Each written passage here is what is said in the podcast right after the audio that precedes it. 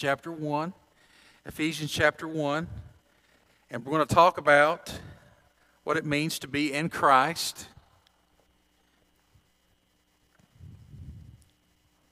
We sang a song, Who You Say That I Am, and we sang, I am chosen, not forsaken. I am who you say I am. You're for me, you're not against me.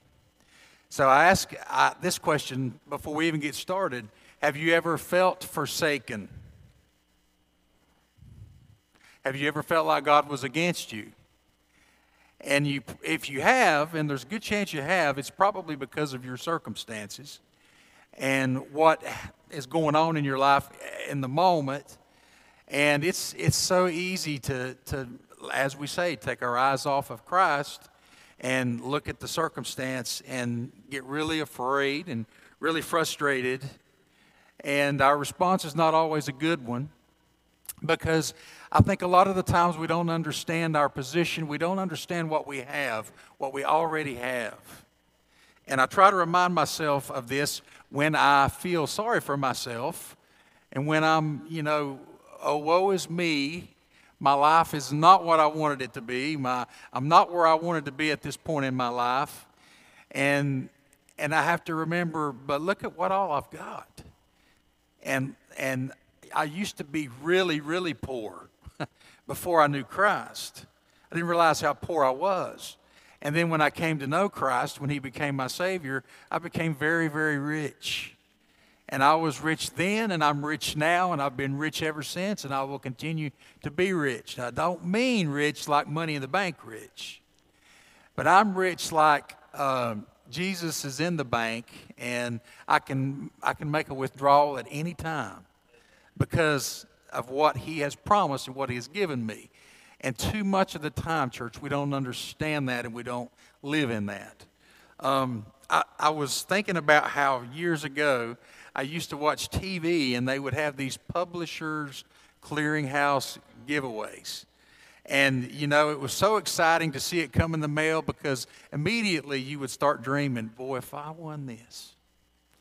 And it was just neat to, to, to think about the, the prospect of getting that much money and what, what you would do with it. But, you know, they would, they would even send you at times, I think, um, mail that said you are you are you are in the the final round or uh, you may have already won and you know you just it just does something to you. You get a little excited and, and you think man this would be great. And then what was what was also interesting was to see the commercials of the people who had supposedly won. And they never were as excited as i thought they should have been. You know there's ed mcmahon or whoever it was i think it was him and he was standing at their door and, and there was a camera team, and they had this big check that had, you know, written out for, I don't know, a million dollars or whatever. And these, these people were never as excited as they should have been. I would have been turning flips in the front yard. I don't know. But, the, you know, it seems like the only response that, that they could muster is, I can't believe it. I just, I, I just, I can't believe it. And, I've, you know, you hear that so many times when something good happens to somebody. But I think that's because we're conditioned to believe that only ordinary things are going to happen to us. We're conditioned to expect it. You know, just, you know, I'm an ordinary person. I'm going to live an ordinary life. Ordinary things are going to happen to me. And the possibility of something really, really great happening to us just seems so far away and so remote. And it's, you know, why would anything good happen to me? And we, we say things like, I, I, when something good does happen, I can't believe that it happened. But I think even worse, we have this thought that we don't even think it could happen, or would happen, or might happen. And this happens, of course, in the physical world, but it happens to us in uh, the spiritual world as well. I think many of us have trouble believing in the extravagant, and I'll use that word, extravagant goodness of God towards me personally. I have a hard time understanding or believing the extravagant goodness of God towards me because I know who I am when nobody else is around. I know the thoughts I have and the things that I've done, and, and I just can't imagine God's extravagant goodness towards me. I'm just, you know, why would He lavish His extravagant goodness on me? Why would He do that? It's just hard for me to believe. And again, I think all of us have been conditioned to think that we're just unworthy creatures. Unworthy creatures. And oh, how the humble Christian likes to, likes to talk about how low and, and no good and rotten and low down and dirty we are. And I would agree with you. Uh, that's certainly our position before Christ. But he, he comes in and changes everything and turns everything around and turns everything upside down and still yet we're holding on to the thoughts of before i can't just i can't imagine that something so extravagantly wonderful and good would happen to me or could happen to me. I'm not good enough. I'm not holy enough. I'm not sincere enough. I'm not spiritual enough for really good things to happen to me from god. But here's the truth for every person in here and out there that is in Christ and knows Jesus as Lord and Savior, we all have a rich and extravagant inheritance from Christ. We have a rich and extravagant, and I will use that word a lot today extravagant inheritance from Jesus Christ. And when we find out, and when in those moments when we're when we're when He has opened up the heavens and the blessings are real and, and we're, we're seeing those and we're reading those and someone's preaching about it or teaching about it and we hear what all we've been given in Christ, our response is very much like the person at the front door with the big check. I just can't believe it. I just can't believe it. But, but what does the truth do, church? The truth sets us free, absolutely.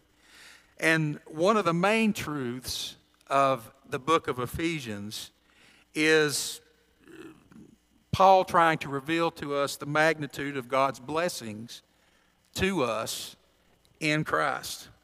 It tells us who we are and it tells us how we can live. And that's an important thing. It was very important to Paul. And it's a very powerful message that sometimes we overlook or don't think we need to spend any time on, but we're going to spend some time there this morning. And, you know, Christ has given to us what he has given to us freely. Uh, there's nothing I can do to earn it, and certainly nothing I can do to deserve it. Those are common Christian phrasings. I didn't deserve it, I didn't earn it, but he gave it to me anyway. This low down, dirty, rotten, no good for nothing Christian that I am. And again, I believe part of that is true. Uh, he has given to us freely. I can't work for what He's done for me, and I certainly can't mail in a, a sweepstakes entry and win what He has done for me. What He has done has already been won, it's a completed work. So, all that's up for me to do is to accept it and to receive it. And when I do that, I think of, I thought often of the song that Lori sang last week, His Life for Mine. He took my life, the low down, dirty, rotten life, and He exchanged it and He gave me His life. And that is not an even exchange. Um, if you went to the store uh, and tried to do that t- kind of an exchange, they would send you to customer service because they can't handle an exchange like that at the register. I may not be making any sense. But what I'm saying is, it's a big deal. And the only one who could handle that type of an exchange is Jesus Christ. His life for mine. Such a big deal, so powerful. But all we have to do, we don't have to earn it, we don't have to work for it, we don't have to send any kind of a, a order form or, or an entry form in. We just have to be in Christ. All you have to do is be in Christ. And the first three chapters of Ephesians tries to help us understand how to be in Christ. So I want us to figure out today, and my prayer today is just like Paul said in, in Ephesians chapter 1. We're not going to turn there, but he said that uh, God that God may, may God give you a spirit of wisdom. That's what we're praying this morning. May God give you a spirit of wisdom and of revelation in the knowledge of Him, that the eyes of your heart may be enlightened, so that you may know what is the hope of His calling What are the riches of the glory of his inheritance in the saints? And what is the surpassing greatness of his power towards us who believe? And we're coming on Christmas, and Christmas, uh, we lo- Christians love Christmas for a multitude of reasons. Uh, so, and we say that word a lot uh, at Christmas time believe, believe. And, you know, the world has taken it to mean believe in certain other things that I'm not going to get into this morning. But we believe that He is, Jesus is the Christ, He is the Son of the living God, that He was born and laid in a manger, born of a virgin, uh, foretold through years of prophecy, foretold by the angels to Joseph and to Mary, um, and that everything that the Bible says happened, we believe it all happened. So here's a here's a question I want to ask you before we dive in. Do you really know who you are in Christ? Do you really know who you are in Christ? What does it mean for me and for you to be in Christ? How do you see yourself as a Christian? How do you see yourself as a child of God? Do you see yourself as powerful? Or do you see yourself as inadequate?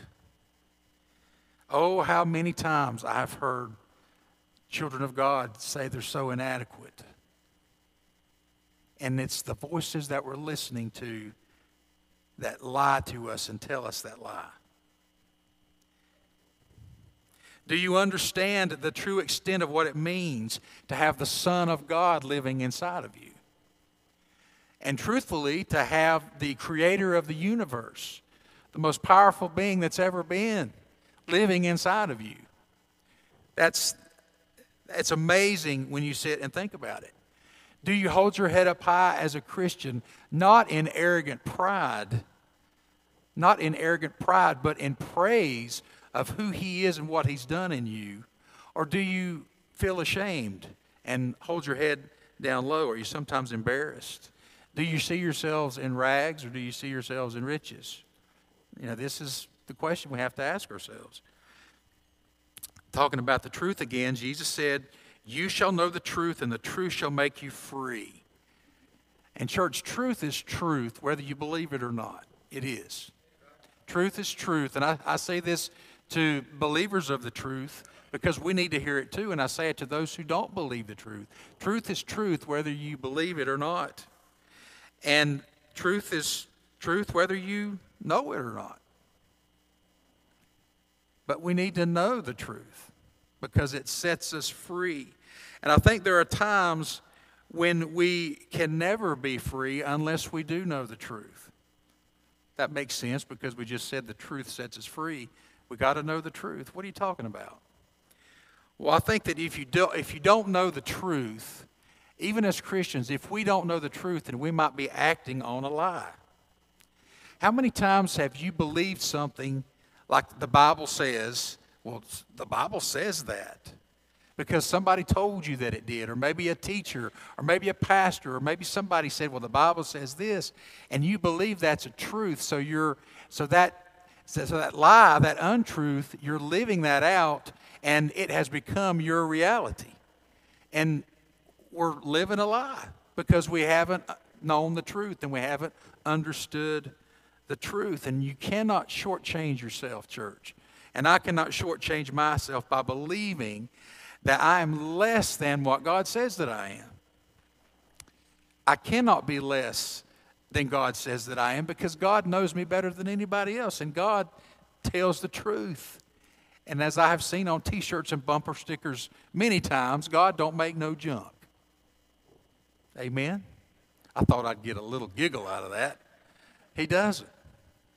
Um, it would be a shame for us to go through life believing that we are paupers, like the song says, when in fact we are children of a king. We're children of the king. That's how we need to be living. And once again, not with arrogant pride, but with humble appreciation and, and worship and wonder about what God has done. So let's take a look at our scripture this morning, Ephesians chapter 1. And I can already tell that we may not even make it out of the first point this morning. Uh, but we'll get as far as God wants us to. But I want us to read the first two verses uh, Ephesians chapter 1, verses 1 and 2. Paul, an apostle of Jesus Christ by the will of God, to the saints which are at Ephesus and to the faithful in Christ Jesus, grace be to you and peace from God our Father and from the Lord Jesus Christ. So I want to tell you a little bit about the what was going on in Ephesus at the time of, of the writing of this, and that is that it was suffering from idolatry, just going crazy. Rampant idolatry in Ephesus. That was a problem because what people were doing is they were, deri- they were getting their security and they were getting their significance from something other than God. Now, think about that. Significance and security, those are good things. Those are things I want. We all want that. But they were getting it from something other than God. And if you're grabbing your security and you're getting your significance from something or someone other than God, then that is idolatry. Because you're putting something else in the place that God deserves. God deserves that place. And it just so happened that at that time it was little statues that people would worship, idols that people would make and worship and get their security and their significance from these idols. And so the people at Ephesus, they wanted to rebel against Paul because Paul was coming in there and he was preaching Jesus Christ. And you know what happens when you lift up the name of Jesus Christ? It draws men to him. And when you when you tell people the truth, the truth sets them free. So people were coming to Christ. So what do you think was happening to these idol makers? They were losing money and they wanted Paul out of there. They didn't like it. And and that was their business, that was their income. And you know, for us today, we don't really have idol makers, but we have just as many idols in our lives today. Things that we go to to get our security and our significance from. And so I want you to think back to the garden. You know what I mean by that, the Garden of Eden. And I want you to think about the very first lie that Satan told to Adam and Eve. And that was that you can have, I should say it like we used to do it in the drama, you can have. You can have your significance and you can be somebody if you eat this fruit. You can be significant, you can have security if you will just eat this fruit. You can be somebody. As a matter of fact, what he said is you can be like God. That was what he said, right? You can be like God. And so we know how that story played out. But ever since, ever since then, every single human being, that means all of you and me included, have tried to get our significance from things other than God. And you know what I'm talking about. Uh, we, we get our significance from the way that we look. We get our significance from the jobs that we have. Uh, we get our significance from uh, our relationships and, and how much money we have and, and, and how much status we have. And in this day of, of social media, how many followers we have. We have security and significance because of those things. And we get significance, we try to get significance from the things that we do. Think about when you meet somebody for the first time. What's one of the first questions you're going to ask them? Or they ask you? What do you do? What do you do? you know what our response should be to that? What does it matter? What do you do? And I think really what that question is asking is why should I care about you? Why are you significant? Why do I like you? Um, and and you've probably felt like this. I, I, what comes to mind is all these things I've seen through the years about people going back to their class reunions, and some this guy doesn't want to go because um, he doesn't have the greatest job, and Everybody thought he would be more successful than he is. And his wife is there and she says, Well, I think you're great. And I think everybody will just be happy to see you. And he goes and, and he meets all of his friends, and they're successful bankers and uh, lawyers and doctors. And, and he's like got this little job that he doesn't think is all that important. You know what I'm talking about? He doesn't feel significant. But if he were a banker or a lawyer or a doctor, he would get significance from that title. And that's an idol. That's what we're talking about. And we do it with our with our sports teams too, don't we? I mean, we walk around after our team has won and we're wearing the jersey. And what did you have to do with that team winning? Absolutely nothing. You had nothing to do with that. But you sure are walking around with your chest out and your head up because you get significance from the fact that they won the Super Bowl and you got the jersey this year. But then you lose that significance if last year they don't do as well as they did this year. So that's what we do. We try to find our significance from these things. But I love what Paul does at the very beginning of this chapter. Um, he talks about the fact that we're saints. He's talking to the saints. Now, when we think about a saint, that seems that's a significant title. Uh, all our lives, when we've read about saints and heard about saints, uh, or somebody being a saint, that's that's a good thing. We have positive thoughts about that. Uh, it's a good thing for somebody to call you a saint. Uh, I don't know. A Saint Bernard is the best dog to have. I'm not sure if we'd all agree to that. But he starts off by calling calling them saints, and and all automatically we should see he didn't call he didn't say to the bankers in Ephesus, uh, to the cowboy fans in Ephesus, uh, to everybody with washboard abs and model good looks at Ephesus. He didn't say that. He said to the saints at Ephesus. Um, even the smartest man in the Bible, the wisest man in the Bible, understood that significance can't come from anything this world has to offer. This was Solomon. You remember him, the wisest man in the Bible. He asked God for wisdom, he got it.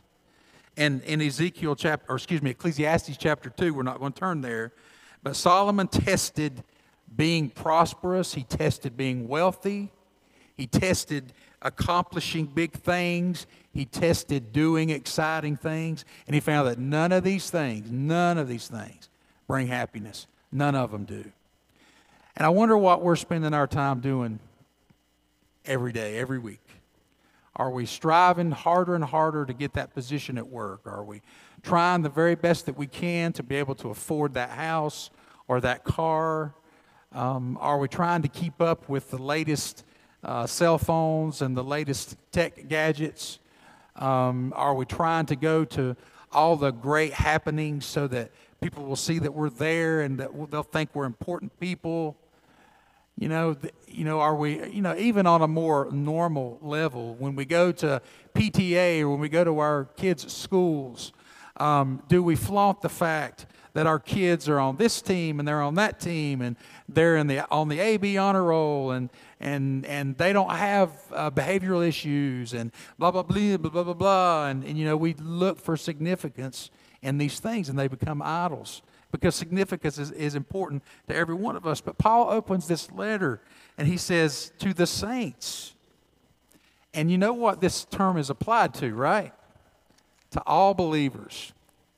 This is applied to all believers. So if you're a believer in Startown First Baptist Church this morning, sitting in the purple chairs or standing on the stage, you're a saint.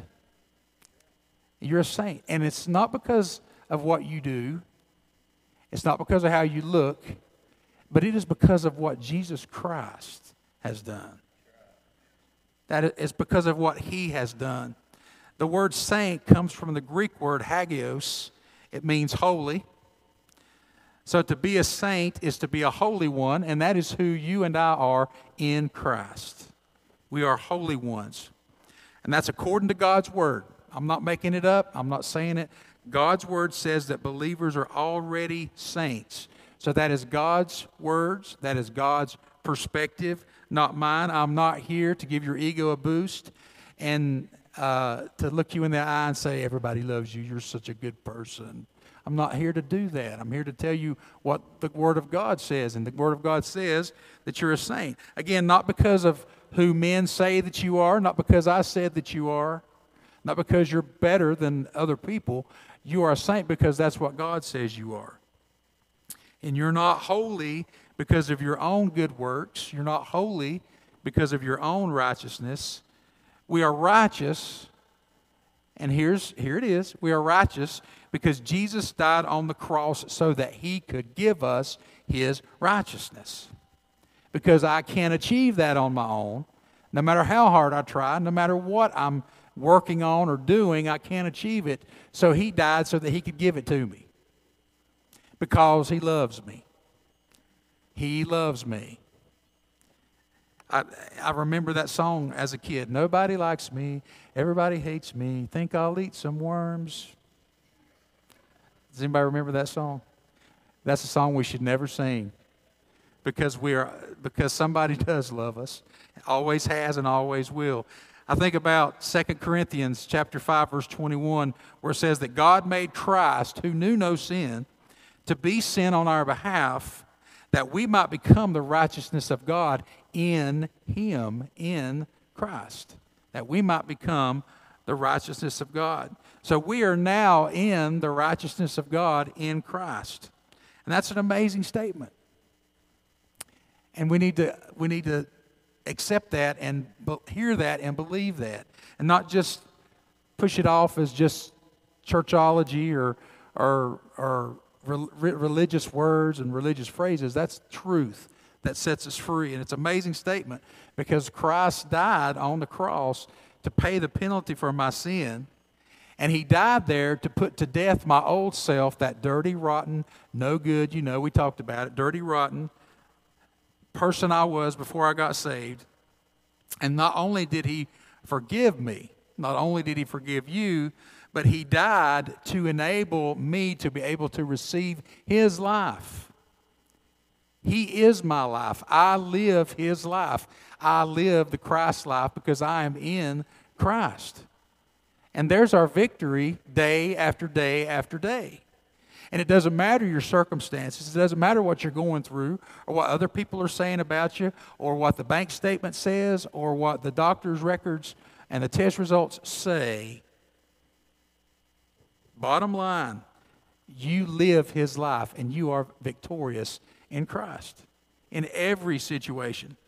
So, what we do is we surrender to him we surrender to Him, and He gives His life to us in exchange for ours, and He becomes our life. He is in us, and we are in Him.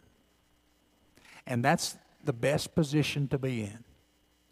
And if you're in that position, then you're good to go. And the, if you're not, then that can change today. That can change today because, because Jesus Christ died for you just as much as He did for anybody else in here. And more than anything else for you, He wants you to know that He loves you. He died for you. He died to pay for your sins. He wants to welcome you into heaven one day because He, because he loves you. So, the truth here that, that Paul wanted us to see is that we are significant in Christ. We are significant in Christ. So, a good response to who are you? I'm a child of the King. I'm in Christ. That's who I am. That's where I am. He is my life. And then they can say, Well, what do you do for a living? And then you can say, What does it matter? There you go. But we have our significance in Christ, and we need to realize our righteousness in Christ. And that is only going to come as we begin to see ourselves in Christ. Because most of the time we're not liking who we are, and we're not liking what we do, and we're not liking what we think and what we feel. And he said there would be hard days, and he said we would go through difficult times. But we need to remember our position. We need to remember who we are, who he says we are, not what anybody else says about us. And as we begin to understand the truth of who we are, um, we'll see what Paul was trying to get us to understand. His big thing here was for us to understand our union with Christ. Because that, honestly, sometimes as Christians, we feel far removed from Jesus because we have made decisions to walk according to the flesh instead of walking according to the Spirit. See, He has a way for us to work, walk and a way for us to live. And sometimes, even as Christians, we buck up against that. Well, I want to do this right now. I want to do this, and I want to feel this, and I want to experience this. It never works out well, does it? Because we're looking for significance in other places instead of looking for significance in Christ. God, right now, more than anything, it feels like what I want to do is this, or I want to, I want to, I want to see this, or I want to be this, or I want to feel this. Because for some reason, I feel like it's going to satisfy me right now. But I understand that my significance in, is in you, and you satisfy me. So help me to understand that, help me to realize that, and help me to turn from this way of thinking, this way of feeling, and remember who I am in Christ. That was what Paul wanted us to see. Because who else probably had feelings of, of unworthiness than a man who spent the greater part of his life persecuting the very people that he was loving now? Oh, what I did. I killed people. I treated people so bad. I did terrible things and thought and said I was doing it for God. And then Jesus came into my life and he changed me and exchanged this life and gave me his life. And everything is different now. So now i am in christ and he's changed everything. My outlook the way i feel the things that i want everything has changed. Paul, paul the heart of paul's message was our union with christ. There's like 164 times just in paul's letters alone that we see the words in christ in the lord and in him and he stressed this more than any other doctrine in his letters. More than uh, justification, more than sanctification, more than reconciliation. He stressed our relationship and, and our position and our union in Christ. And so that that here in 2021 we see what Paul really what was really important to Paul. Because I believe this is the message that kept Paul going. You know, the devil, Satan, my enemies, and those people who still see me as an enemy of, of the faith and of, of believers keep throwing back and, and keep making me feel like I'm inadequate and that what, what I've done in the past can't be forgiven and that that my reputation precedes me and so they're afraid of me and they don't really want to listen to what I have to say. I think he dealt with that a lot. And what Jesus was saying, but my my son, I have I have dealt very lovingly towards you and graciously towards you in that I have given you my life and your life is different now. And we can never forget that. We must never forget that. And what the enemy wants us to do is to forget that so we can live defeated lives and not be ready to give a reason for the hope that we have. I have hope because he changed me. And he made me different than what I was. I say this a lot. I'm made of different stuff now than I used to be. You know, medically speaking, if you took my DNA, it wouldn't be any different than it would have been if you checked it when I was eight years old. But my spiritual DNA is different. I got saved when I was nine. And so I got a heart transplant, and uh, that's different. And my spiritual DNA is different because I have so many blessings, and we're just not even going to get to it today. I really need to wrap things up, and I just want to keep going. But unless we know our true position in Christ, we will never learn to live from that position. He is where we get our significance from. Colossians chapter 3, verses 1 through 4. If then you have been raised up with Christ, keep seeking the things above, where Christ is seated at the right hand of God. Set your mind on things above and not on the things that are on the earth, for you have died and your life is hidden with Christ in God. Your life is hidden with Christ in God. And can't nobody snatch it out and take it away. Nobody. It's a done deal. It's set. It's forever. You're, you're, you're golden, as they say. You're good to go. When Christ, who is our life, is revealed, then you will also be revealed with him in glory. I love that. When Christ, who is our life, he is my life, he is your life, is revealed, then you also will be revealed with him in glory. So I am hidden with Christ in God. I just love the sound of that. I'm seated with Him in heavenly places. That's my position. That's your position. We are saints because of our position in Christ, and we are significant because of our position in Christ. It's not our possessions, it's not the power that we have, it's not our position. We are who we are because we have intimacy with God through Jesus Christ. But here's the sad thing it has been said that some people can't get saved because they can't accept that they're sinners. And we know that to be true. I'm basically a good person. The Bible says you're not. The Bible says all have sinned and come short of the glory of God. You lie, you cheat, you steal, just like everybody else, or other things. But some people can't get saved because they can't accept the fact that they're sinners. And if you don't know your need, then you're not going to want to hear anything about Jesus because Jesus took care of that need at Calvary. Some, some people can't get saved because they don't accept that they're sinners, but some Christians can't walk in victory because they won't accept their sainthood. You're a child of the King, you are a saint. And we won't get into it today, but you have received so, you have received every blessing that He has to give. Every blessing. You are so blessed. And that's, that's what we need to live from. And that's how we need to live. So, bottom line, in Christ, I am significant. In Christ, I am a saint. And He gives me permission to live like a saint. And that's what the introduction to the book of Ephesians is saying here. And in that one little word, that means Holy One, he was referencing the people at Ephesus. And in, that, and in those words, he was also referencing you and me. And I was a sinner, but I was saved by grace. And now I'm a saint that sometimes sins.